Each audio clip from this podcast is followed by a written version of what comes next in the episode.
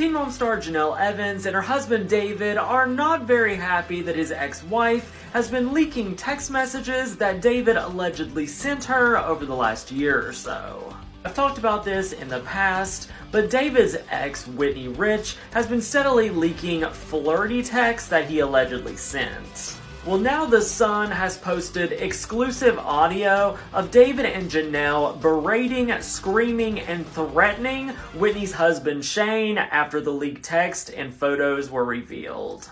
In the audio, David is heard threatening to have Shane arrested while also warning him that he will lose everything, including his trailer and private parts. Shane stayed completely unbothered during the conversation and said that he's not lying and there's text to prove it.